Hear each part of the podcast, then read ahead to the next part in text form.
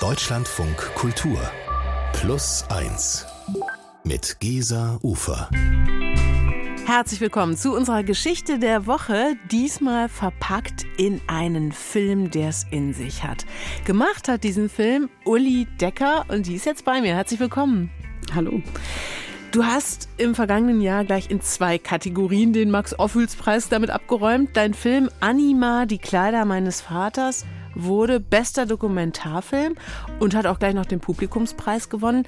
Ich fand gerade diesen Titel, Die Kleider meines Vaters, schon so toll, weil er überhaupt noch nichts von dem Geheimnis verrät, von dem großen Geheimnis, das eure Familie geprägt hat. Gleichzeitig hat mich dieser Titel so ein bisschen an äh, des Kaisers neue Kleider erinnert und tatsächlich hat dieser Film ja mitunter auch fast so märchenhaft surreale Züge.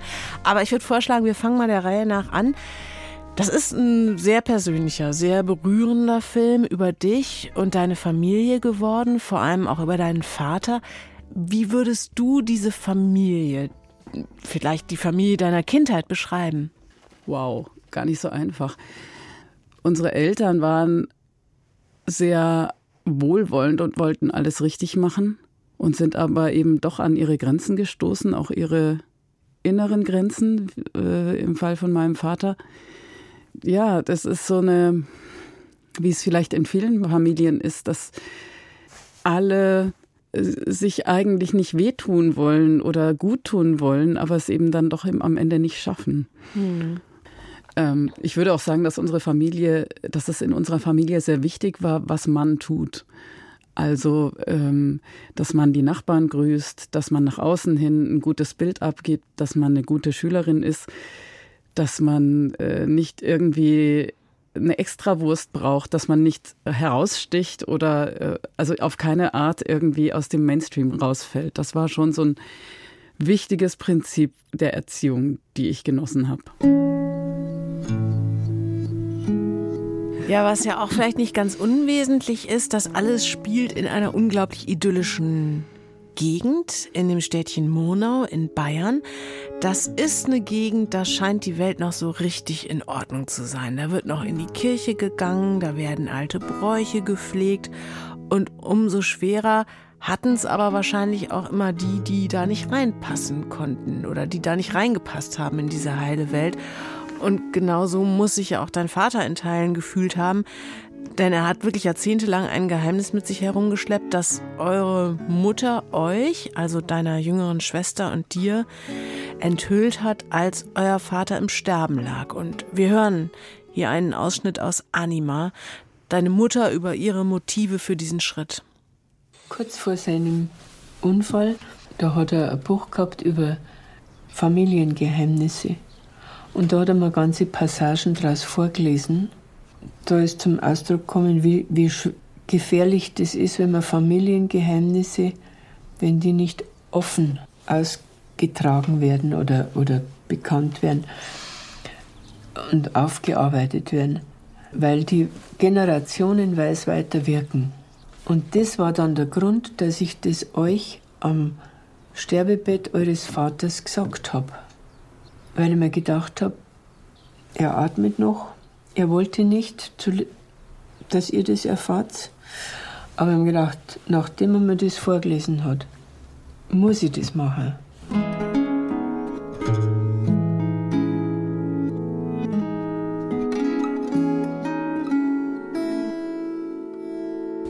Das Schlimmste war einfach, ähm, dass die Mama den Zusatz gesagt hat, ihr dürft mit niemand drüber reden.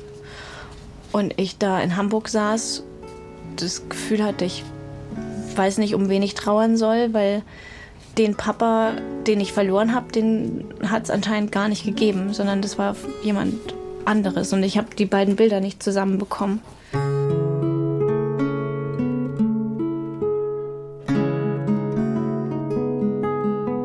Das war deine jüngere Schwester Cordula. Was genau hat eure Mutter euch da gesagt? Na, in, in ihren Worten und ich bin immer vorsichtig mit diesen Labels, deswegen habe ich das, das Label auch nur einmal im Film, aber hat sie gesagt, dass unser Vater Transvestit war, so hat sie es genannt. Was das aber geheißen hat für ihn, das habe ich erst danach entdeckt, als ich den Film gemacht habe. Deine Mutter hat dir eine Kiste aus seinem Nachlass übergeben. Das ist ein Karton mit der wunderbaren Aufschrift Madonna dai Miraculi. Und die klappt sich jetzt vor unseren Augen in dem Film auf und darin stecken High Heels, Frauenklamotten, aber auch Tagebücher deines Vaters. Was für ein Schatz kann man nur sagen, denn anhand dieser Tagebücher war es dir möglich, seine Geschichte zu rekonstruieren und das tust du ganz angereichert mit vielen Fotos, mit tollem Archivmaterial, aber auch ja mit so äh, wirklich äh, ganz tollen, fast surrealistisch anmutenden Collagen aus Zeichnungen, aus Trickfilm, aus Foto. Darüber werden wir gleich noch sprechen, aber lass uns gern doch noch mal ganz kurz über diese Welt sprechen, in die dein Vater hineinwächst. Was hat ihn eigentlich besonders geprägt?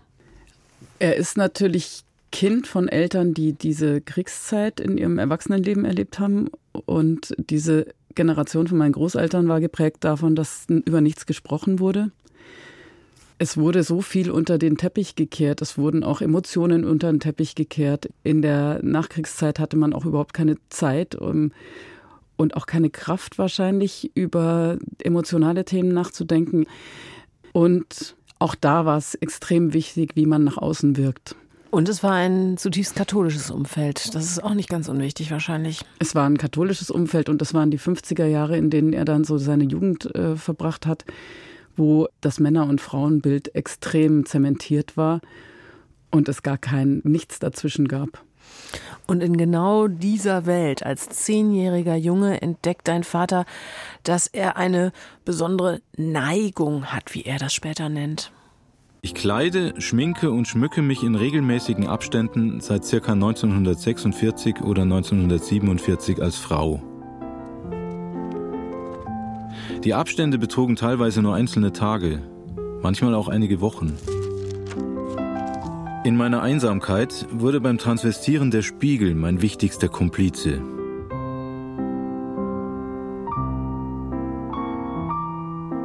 Da meine Eltern beide berufstätig waren, war ich viel alleine. Was die Beziehung zu meiner Mutter erschwerte, war die Tatsache, dass ich aus Mangel an Geld und an Mut, eigene Kleidungsstücke zu erwerben, immer mit ihren Kleidungsstücken transvestierte.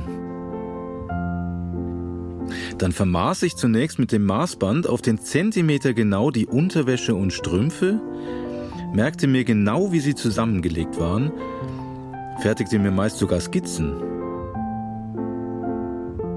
Nach dem Benutzen musste ich sie, wenn nötig, waschen, föhnen, bügeln und wieder richtig gefaltet im Schrank verstauen. Immer saß ich am Abend auf Kohlen, ob meine Mutter etwas merken würde.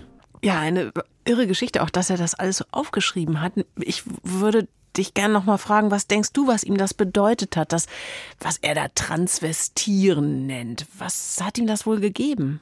Ich glaube, das ist sehr vielschichtig. Also, als er als Kind damit angefangen hat, war vielleicht auch ein Aspekt, sich so eine Geborgenheit zu holen von, weil seine Mutter war sehr, sehr kühle Frau eigentlich, die von ihren Gefühlen selbst so abgeschnitten war. Er war viel alleine zu Hause er hatte dann so eine Sehnsucht nach einer Geborgenheit.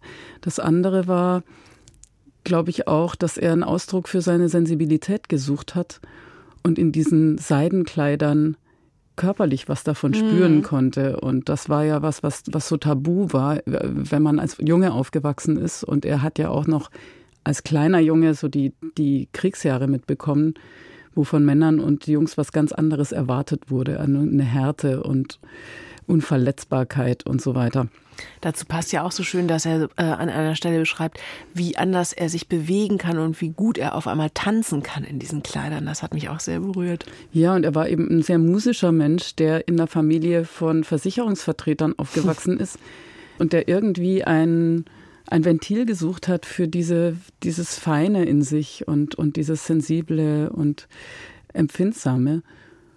Und was meine Mutter später gesagt hat, war, dass immer, wenn er, wenn er Kleider tragen konnte, hatte er plötzlich Zugang zu seinen Gefühlen, was er sonst, was ihm sonst sehr schwer gefallen ist. Ja, und dieses Transvestieren, das ist so ein schönes Verb, das wird ihn sein Leben lang begleiten.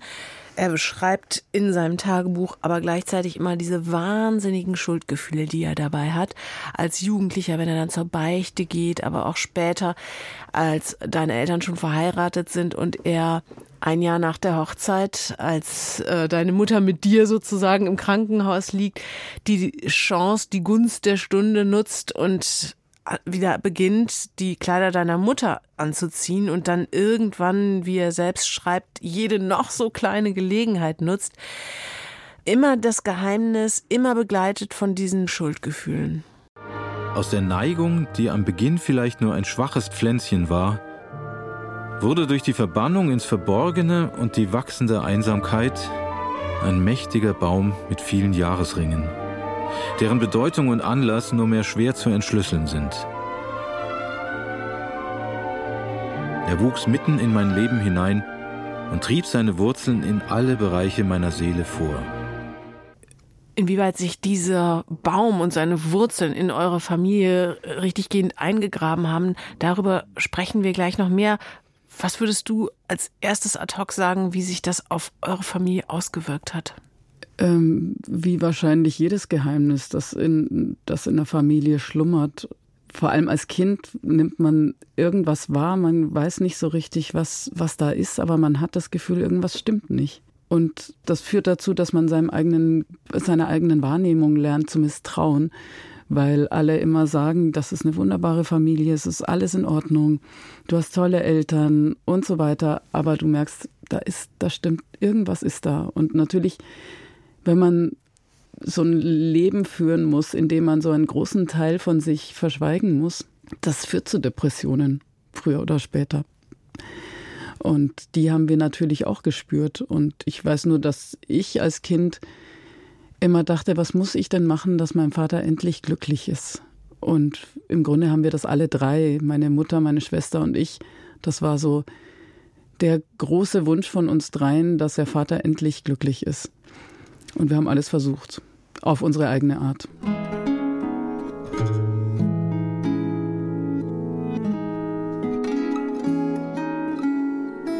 Also relativ bald, nachdem wir geheiratet haben, also ein Jahr, ungefähr ein Jahr danach, ist diese depressive Phase immer wieder mal ja, spürbar geworden. Ich habe immer mir die Schuld gegeben. Ich habe gedacht, ich, ich bin irgendwie. Ich habe Defizite in irgendeiner Weise, die, äh, wo er enttäuscht ist. So ich das gedeutet. Das Besondere ist, dass du ja deinen Vater auch so depressiv erlebt hast. Das hast du uns ja gerade geschildert. Und dass du aber gleichzeitig ja selbst mit deiner Geschlechterrolle wirklich gehadert hast. Du hattest überhaupt keine Lust, ein Mädchen zu sein. Warum? Also in, dort, dort, wo ich aufgewachsen bin, da war das, äh, waren die Männer und Frauenrollen sehr äh, klar getrennt und auch die, was ein Mädchen, wie, wie ein Mädchen sich zu verhalten hat und wie ein Junge sich zu verhalten hat. Also gerade die, meine ersten Jahre habe ich auf einem kleinen Dorf in Bayern verbracht.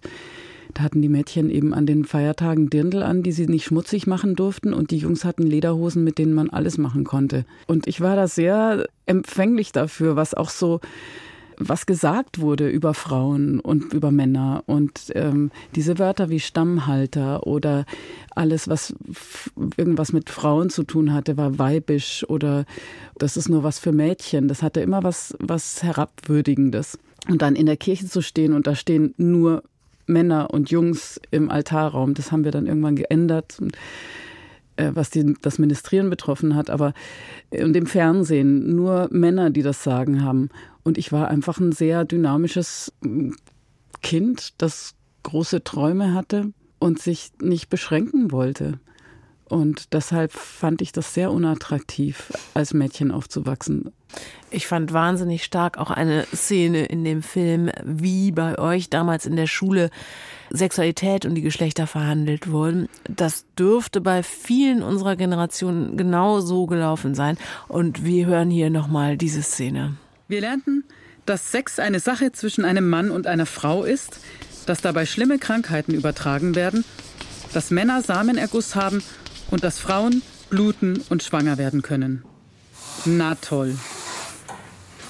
Die Jungen grinsten schadenfroh in unsere Richtung das finde ich bringt so gut auf den Punkt. Dieses absolut lustfeindliche, äh, fiese, mich hat das auch so ein bisschen sofort an diesen Blumfeld-Song erinnert, lass uns nicht über Sex reden. Also dieses Befremden ob der, der Sexualität.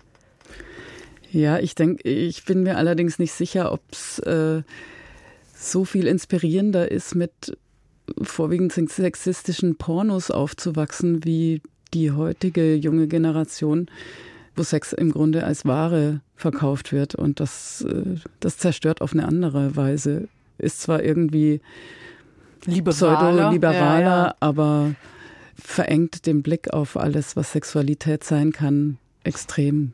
Wie befreiend und anders muss es da gewesen sein, wenn da jemand auftauchte und diese zementierten Rollen aufgebrochen hat. Es gibt dazu einen geradezu magischen Moment, den dein Vater auch im Tagebuch beschreibt, als er nämlich abends im Fernsehen den Auftritt der Transfrau und Sängerin Rumi Haag erlebt. Und ich weiß, nach all den Jahren nun endlich, wie ich bin Seltsam, wie wir da vor dem Fernseher saßen und nichts voneinander wussten. Wird mir wieder klar, das, was ich heute sehen kann, schon immer in mir war. Wenn die Wunden längst verheilt sind, tun die Narben weh. Du brauchst ein ganzes Leben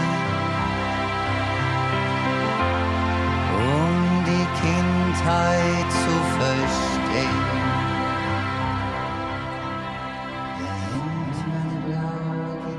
Also ich stelle mir gerade vor, wie ihr da vielleicht auch beide gemeinsam vor diesem Fernseher gesessen habt und eigentlich ja beide ganz viel mit diesem Text anfangen konntet, aber ihr habt überhaupt nicht gewusst, was in dem anderen jeweils vorgeht.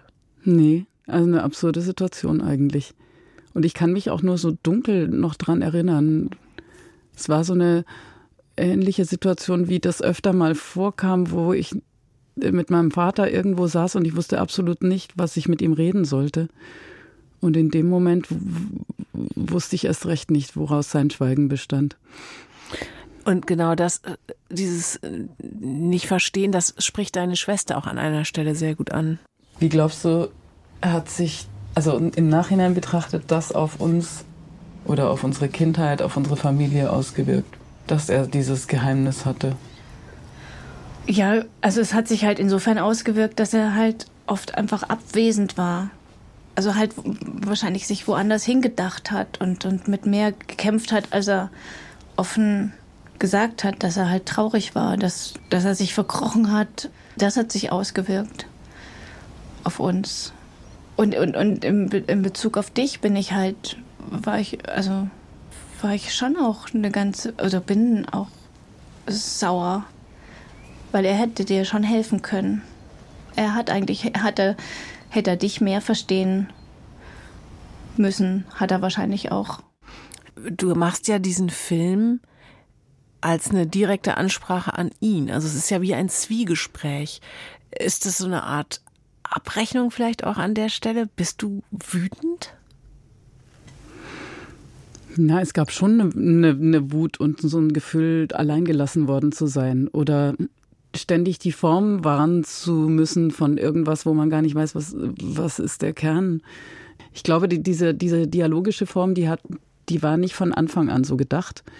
Ich hatte eigentlich vor, den Film in der dritten Person zu erzählen und das hat sich im Schnitt ergeben, dass das viel mehr Sinn gemacht hat.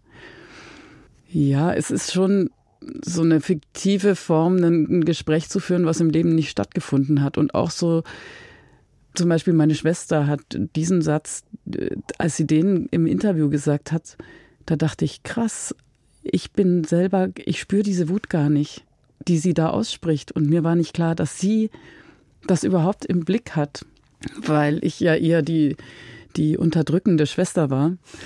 Und dass sie dass sie das irgendwie verstanden hat, worauf, dass ich da auf was reagiert habe und gleichzeitig auch alleingelassen wurde, das fand ich schon erstaunlich. Ja, hochinteressant. Auch interessant, dass ja dein Vater, von dem man ja so vielleicht auf den ersten Blick dachte, dass er dich auch gar nicht so auf der Rechnung hat, auch sehr wohl mitgeschnitten hat, was in dir möglicherweise so vorging. Vor zwei Tagen wäre Ulrike beinahe mit meinem anderen Ego konfrontiert worden. Ich saß nichtsahnend im Kleid im Wohnzimmer, als sie durch den Garten stürmte. Nun wird mir die innere Gejagtheit und Sinnlosigkeit meines Versteckspiels wieder bewusst. Ein solches Doppelleben blockiert mehr, als es befreit. Ja, und dann äh, kommt also völlig überraschend in diesem Film und in eurer Geschichte ein Wendepunkt, nämlich die Situation, dass dein Vater äh, ein Spitzenunterhemd, sein Spitzenunterhemd im Bad liegen lässt. Deine Mutter findet dieses Hemdchen und denkt, dass es einer von euch gehört. Und da schreibt dein Vater zu dieser Szene in sein Tagebuch, ich wusste, nach 46 Jahren des eisernen Schweigens war die Stunde der Wahrheit gekommen. Er hat deine Mutter eingeweiht, ihr alles erzählt und sie reagiert mit, wie ich finde, enormer Größe. Ich bin überhaupt nach diesem Film größter Fan deiner Mutter. Ich wäre nie gegangen. Er ist so ein toller Mensch gewesen, dass ich ihn nie verlassen hätte. Ganz wurscht, was gewesen wäre. Und als er mir das dann gesagt hat, dann war das direkt also äh, eine Erlösung. Nachdem er immer so eine Art schlechtes Gewissen gehabt hat. Dann habe ich gedacht, was, was belastet ihn denn? Was ist denn das? Und ich habe mir alle möglichen schrecklichen Sachen ausgemalt und war dann richtig äh, eines Teils befreit, weil ich mir gedacht habe, damit schadet er ja niemand. Am frühen Morgen verfolgte ich den ruhigen Atem von Monika. Ich musste weinen wie noch nie in meinem Leben. Mein Leben mit seiner Besonderheit hängt am zerbrechlichen, flachen Atem Monikas. Ihr Atem ist buchstäblich mein Glück. Beim Frühstück dann erschien ich in meiner weißen Unterwäsche im Morgenmantel Monikas mit meinen schwarzen Pumps. Das war ein ganz anderer Mensch mit Perücke und mit, mit Lippenstift und, und Stöckelschuh und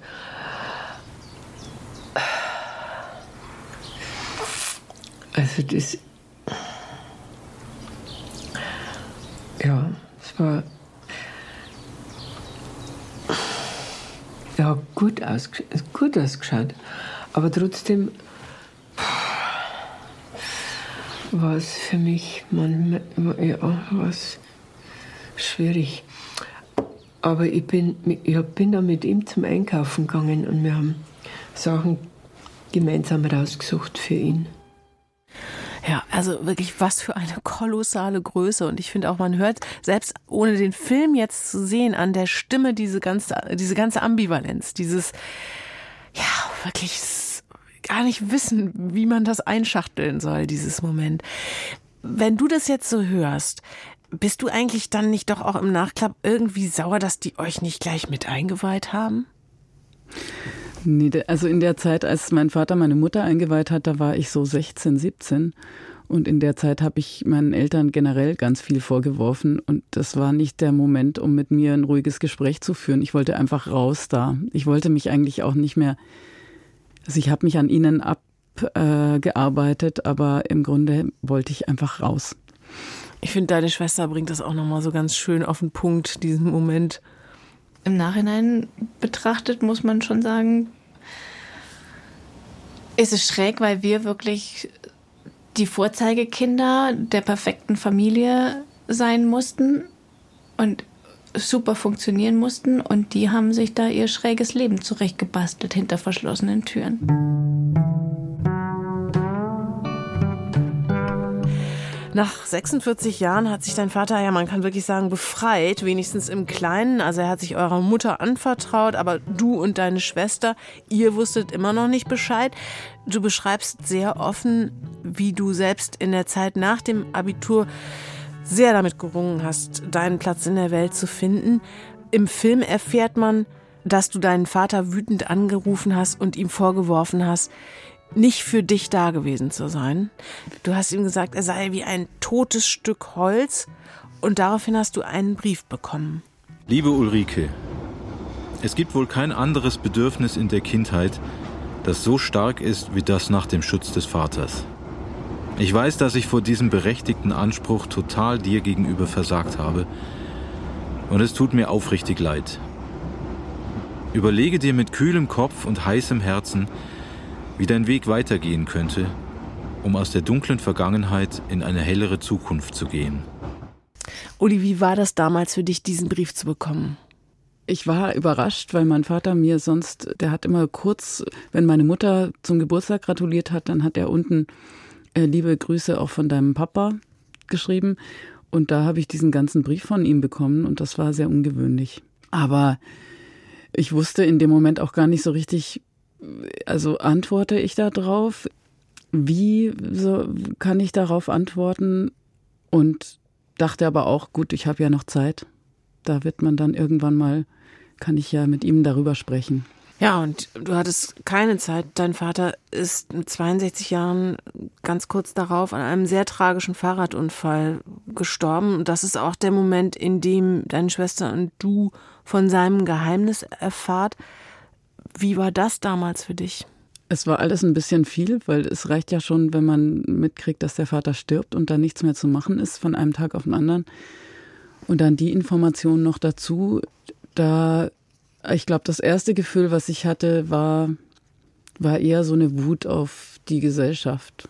Also diese Normen, denen wir folgen oder glauben, folgen zu müssen. Und dieser schöne Ort, auf den war ich sehr wütend.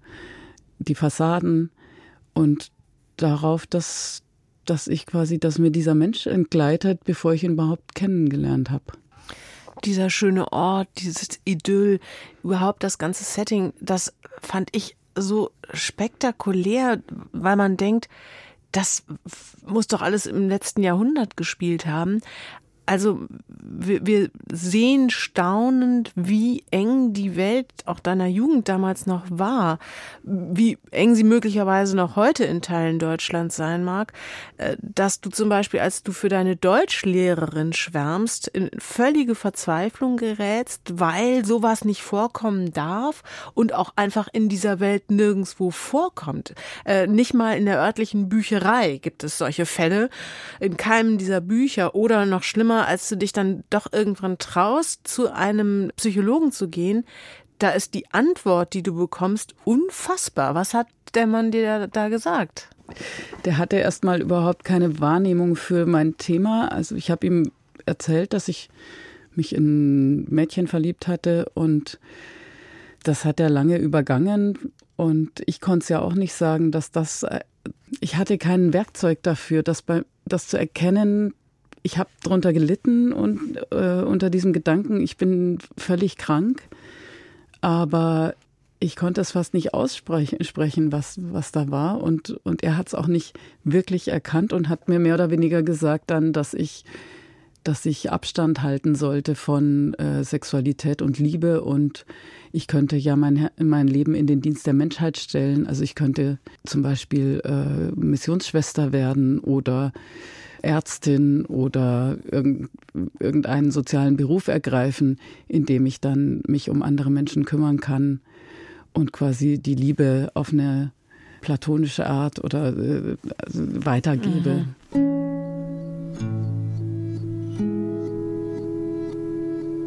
dieses ja doch äh, traditionell eher konservative, sehr katholische Monau, da bist du jetzt mit deinem Film unterwegs. Wie kommt der da an? Der hat ziemlich eingeschlagen da. Bei der Murnau-Premiere war das Kino komplett überfüllt und der Film wurde danach noch mehrere Wochen lang gespielt und wird immer wieder gespielt. Ich reise jetzt gerade an die Schulen, war gerade an der Schule, an der ich Abitur gemacht habe und ähm, vor, im Januar an der Schule, wo mein Vater unterrichtet hat und kann schon feststellen, dass inzwischen die Jung Jugendlichen äh, mit einem anderen Horizont aufwachsen. Also dieses große Thema Queer, was ja so viel zusammenfasst, ist denen nicht mehr fremd und darüber wird auch gesprochen. Und ich, also was ich, was ich sehr spannend fand, war, dass, dass sämtliche Generationen irgendwie von diesem Film auch angesprochen werden. Und das Kurioseste war eigentlich äh, mitzukriegen, wie auch der Pfarrer in der Kirche in Murnau von Anima gepredigt hat. Meine Mutter saß zufällig im Gottesdienst und da wurde von Anima gepredigt. Es war ihr sehr, etwas unangenehm, weil sie nicht darauf vorbereitet war. Und dann der Abt von einem großen Kloster in Bayern hat uns äh, eingeladen und uns bei der Gelegenheit dann die Predigt gegeben, die er am 1. November in einer großen Kirche in München gehalten hat, wo er Anima so äh, den Film als, als Metapher dafür in seiner Predigt verwendet hat, wie wir ein authentisches Leben führen können. Und das sind so, ich habe auch viele, viele Briefe bekommen, die ich zum Teil noch gar nicht alle beantworten konnte von, von Menschen, die den Film gesehen haben und, und berührt waren. Also es ist ziemlich erstaunlich, was der Film bewirkt, wenn er gesehen wird. Anima, die Kleider meines Vaters, ist bereits im vergangenen Herbst in den Kinos angelaufen. Und Uli, du hast erzählt, man kann sogar in seinem örtlichen Kino, äh, kann man sogar den anfordern nach gerade. Ja, ich bekomme das auch jetzt immer wieder mit, dass, dass Leute bei den Kinos ihres Vertrauens anrufen und sich den Film wünschen. Manchmal äh, muss man dann eine größere Gruppe organisieren, dann, damit der Film gezeigt wird oder die Kinos nehmen den so in den Spielplan. Auf jeden Fall würde ich das empfehlen, weil der Film ein ganz tolles Sounddesign hat und man davon viel verpasst, wenn man den äh, auf einem Computerbildschirm sieht oder so im, auf dem heimischen Fernseher. Und natürlich die Bilder sind auch teilweise atemberaubend.